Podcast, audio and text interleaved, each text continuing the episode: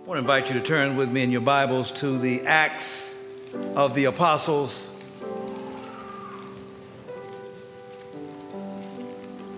Our focus today is on the ninth chapter.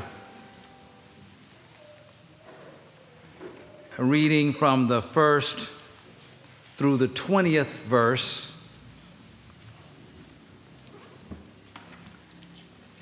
Relatively speaking, it's a long passage, but today is a good day for us to use our Bibles a little bit more. It's a significant passage because this passage talks about the conversion of Saul, one who persecuted the church, one who was on a different road and God turned him around. So I think it's worthy to spend a little time with this text since many of us too need to be turned around.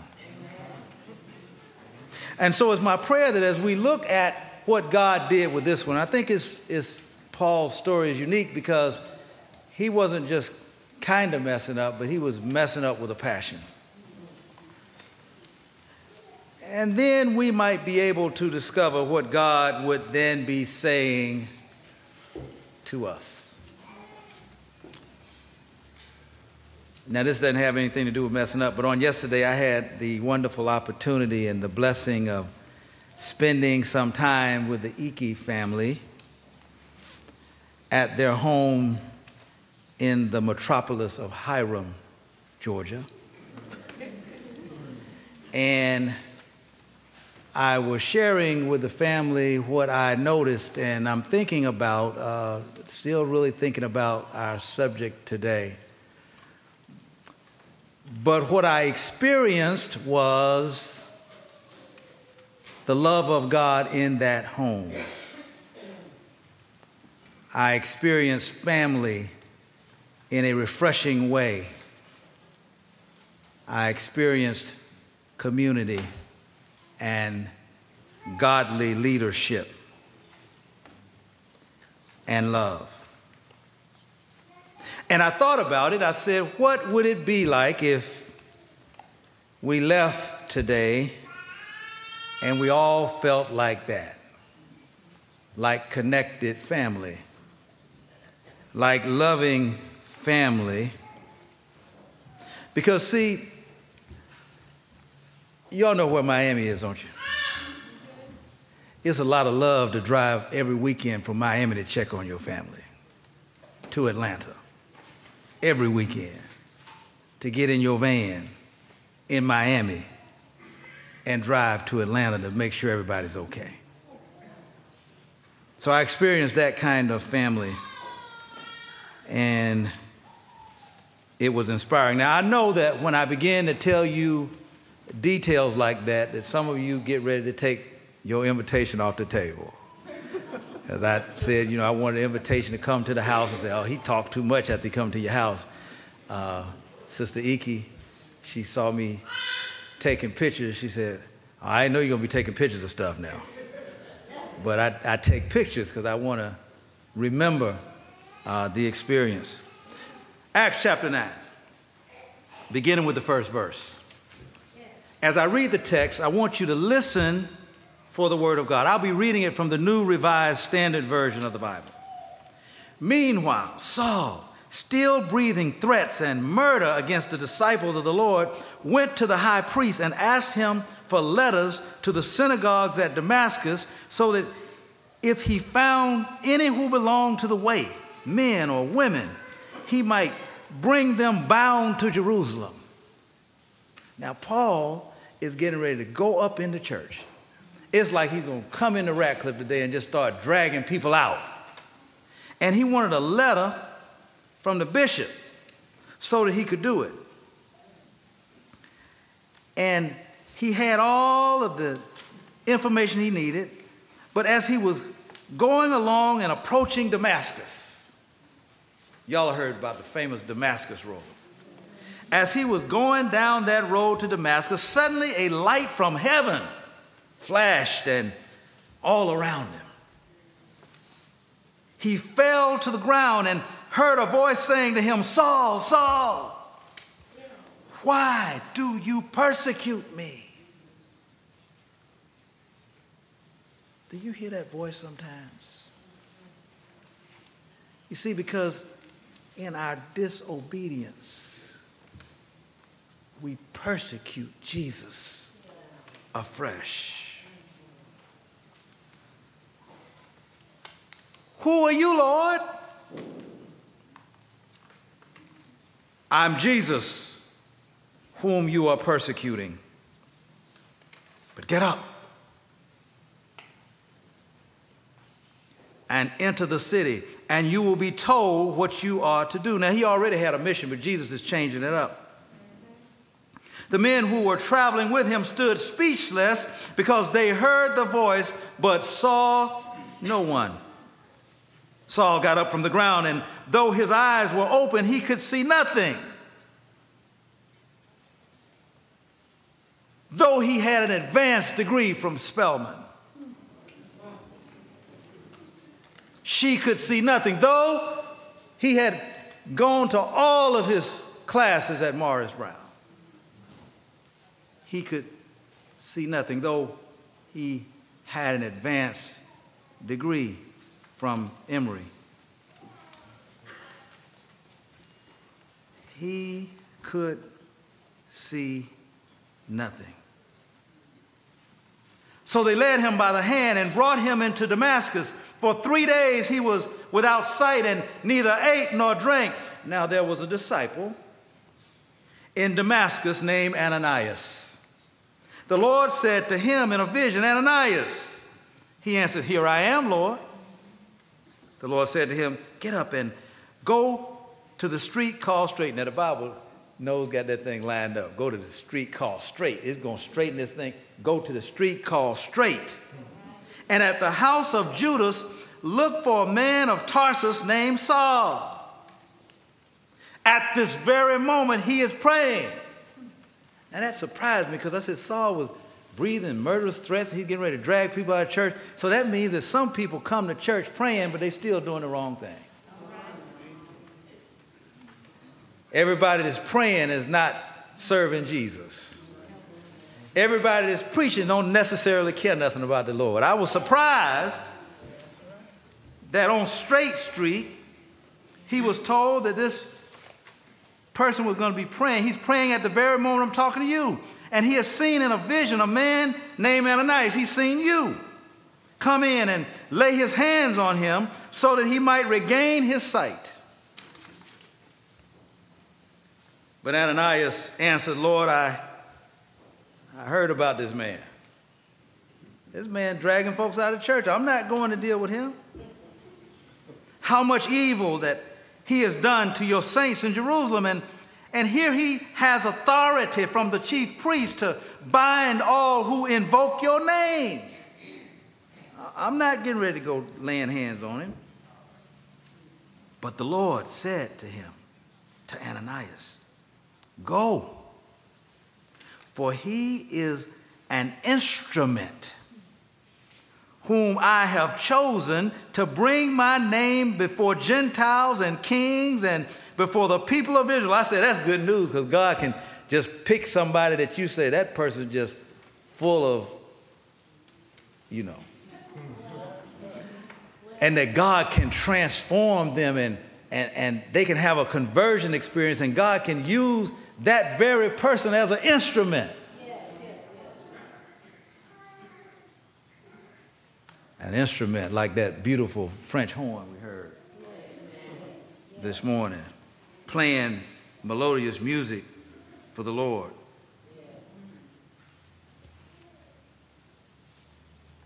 Verse 16 I, I myself will show him how much he must suffer for the sake of my name.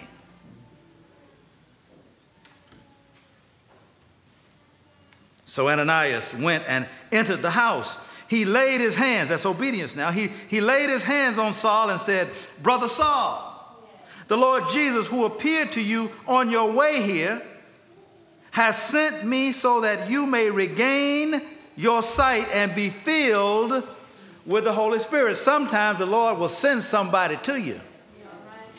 Someone you least expect, someone that may not be Presbyterian. And they might lay hands on you. They, they might be Jewish, they might be Muslim, but God will send them to put their hands on you because you and they will be an instrument of God.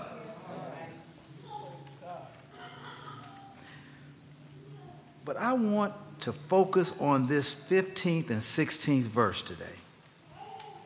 But the Lord said to Ananias, Go, this man is my chosen instrument to carry my name before the Gentiles and their kings and before the people of Israel. I will show him how much he must suffer for my name. I want to use as a subject today in the name of Jesus. I used to go to church and I see those sisters, they had those hats on. They had, we got a few hats. We ain't got the hats like used to be at the church where I was. They had those big hats on and, and something be going on. They say, in the name of Jesus. You see, it's a common phrase in the Bible and in the Christian community to say, in the name of Jesus. But what, what does the name mean? What, what does it mean to say, in the name of Jesus? I looked it up. They, you can Google it, you know. And, and it says that Yeshua or Yahweh saves. That, that the name means that, that Yahweh, that God saves. But is it a magic incantation that, that makes things happen uh, that would not otherwise happen unless you say these particular words? In other words, can you just walk out of the church and said, I, I, I need me a brand new BMW in the name of Jesus? I, I, I mean, I've heard preachers say you can just name it and claim it. All you got to do is just say in the name of Jesus. And, and, and, and, and then I, I, I started looking at the text I said, what, what does the Bible say? And, and, and then I, I, I, came across the Gospel of John. This is for your notes, for your notes. Uh, Jesus instructs us in John to ask for anything in my name and I will do it. I want a new Learjet in the name of Jesus. In Matthew 24, Jesus says, Beware as a warning, beware that no one leads you astray, for many will come in my name, saying, I am the Messiah, and they will lead many astray. Many will come in my name and saying I'm the preacher. Many will come in my name saying I'm the bishop. Many will come in my name and they will lead many astray. And then he warns again in Matthew 7 21 not everyone who says to me, Lord, Lord, will enter the kingdom of heaven but this footnote, but, but only the one who does the will of my Father in heaven. In the name of Jesus. My father, Andrew Lee Stevens Sr., taught me to be a man of honor. He said that in the end, all you have is your name. So, as I continued to look at this issue of names and calling on the name of Jesus, I came across this story. You may want to take a note of it. It's a funny story. You might tell it at a party sometime. It's in Acts 19, verses 11 through 20. Acts 19, 11 through 20. It's the story about the sons of Sceva. And I'm, I believe that they help us to understand what's really going on with this name thing. The text reads God did extraordinary miracles through Paul. His name has been changed now from Saul to Paul. So that when the handkerchiefs or aprons that had touched his skin were brought to the sick, their diseases left them and the evil spirits came out of them. That's why those televangelists be trying to sell you a handkerchief. They say they have prayed over it. And y'all know they do that, right? They were reading this text and and they were, they were thinking that in the name of Jesus was some kind of magic incantation. Verse 13 then some itinerant Jewish exorcists tried to use the name of the Lord Jesus over those who had evil spirits, saying, I adjure you by the Jesus whom Paul preaches. Text tells us in verse 17 seven sons of a Jewish high priest named Sceva were doing this. But that the evil spirit said to them in reply, Now, Jesus I know, and, and Paul I know, uh, but who are you? Then the man with the evil spirit leaped on them, mastered them all, and so overpowered them that they fled out of the house naked and wounded. Apparently, the power of the resurrected Savior is not invoked simply by calling out a name. Even if that name is the name that the Bible says is above every other name, the, the name that causes even knees to bow in, in heaven and on earth and under the earth, and that every tongue will confess that even though the Bible tells us that there's power in the name, we misunderstand it. It's not about just calling it out. It's really more than just naming it and claiming it. It's, it's more than announcing that you are a disciple of Jesus Christ. It's more than saying, I'm a fourth generation Presbyterian. It's, it's more than that. In our text today, Saul was previously been a persecutor, has now been arrested along the road, and his conversion has begun. But I want to suggest today that as we observe Saul's conversion, we can learn what is necessary. That's our goal. Learn what is necessary for our own conversion so that we can invoke the name of Jesus with power and authority to overcome whatever the obstacles are in our own lives. I, I want us to be able to leave today and say, I heal in the name of Jesus. I want some teachers to go in the classroom and say, learn in the name of Jesus. I want some choir members to say, sing in the name of Jesus.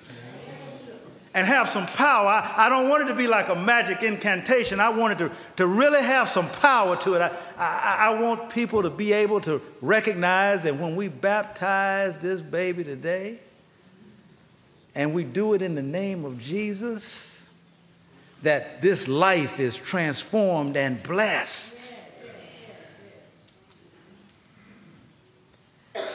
So when I look at Paul's conversion, the first thing we learn so that we can call on the name of Jesus with power is that you need to know him. See, you can't just, that's what happened to, the, to those exorcists. They were saying, in the, in the name of the Jesus that Paul preaches, because he didn't know him. And so the first thing is you got to know him, and you can get to know him through study. You, you can't call on the name of Jesus if you don't know Jesus. You have to pray, you have to study, you, you have to experience biblical preaching and instruction. You, you have to spend time with those who know Jesus. Saul spent several days with the disciples in Damascus learning more about the one who had blinded him along the road. Yes. When we don't come to know Jesus, we don't come to know Jesus by our own effort alone. Others help us, the Holy Spirit helps us. God has sent Ananias to lay hands on Saul. So, the first thing that if you want to call on his name, you got to get to know him. You got to spend some time with him. You got to spend some time in prayer. You got to spend some time reading the scripture. You got to spend some time in the community of faith greeting one another and loving one another and fellowshipping with one another. You got to spend time with Jesus to know him. But the second thing we learn from Paul's conversion is that you have to be willing to follow him. Now, to know him doesn't necessarily mean you're going to follow him. In Saul's case, Jesus got his attention in a pretty dramatic way. He, he just stopped him, he, he blinded him, he, he put him in a place where he had to follow.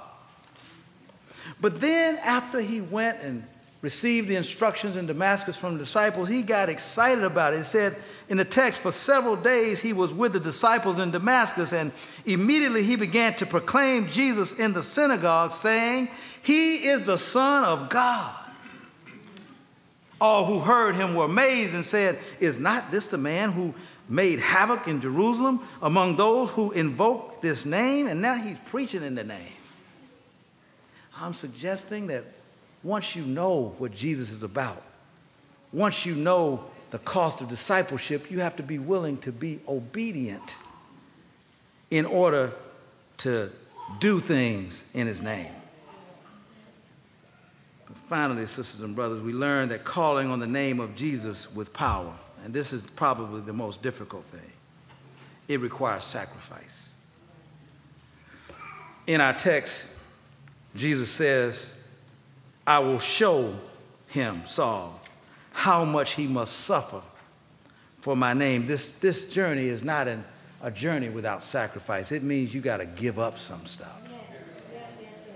Sacrifice, you see, looks different for all of us. It's not the same sacrifice. See, some people, the fast is not a major sacrifice. Some people have more challenge about not being able to look at their favorite TV show.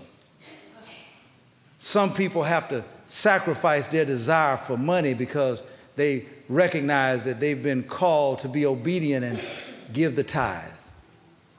Some people have to sacrifice some relationships that they love dearly. They say, Pastor, that's my cousin, them. No. But they have to sacrifice because that person is not walking in the direction they need to be walking in. That, that person is always too busy to go worship. It requires sacrifice. So, what we do in the name of Jesus reflects the character, person, and priorities of Jesus. That's what the writer is talking about when it says, What would Jesus do? So, we have to begin to do what Jesus does in order to call on the name of Jesus. So when you ask for anything in his name, you ask for it as a person who lives with his identity, with his character, with his priorities. Now, what you ask for is the same thing that he would be asking for.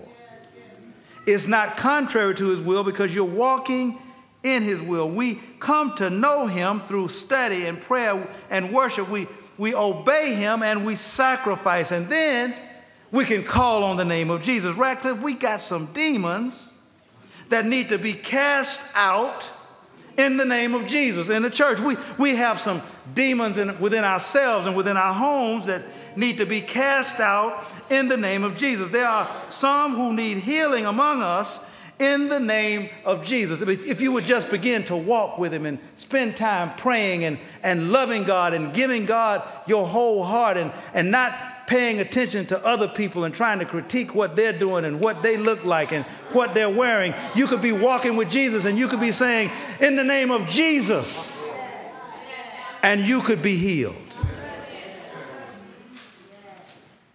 I want to suggest to you that there's power in that name. But you got to come to know him you've got to walk in obedience and repentance. And you have to sacrifice everything that would separate you from Him. The doors of the church open.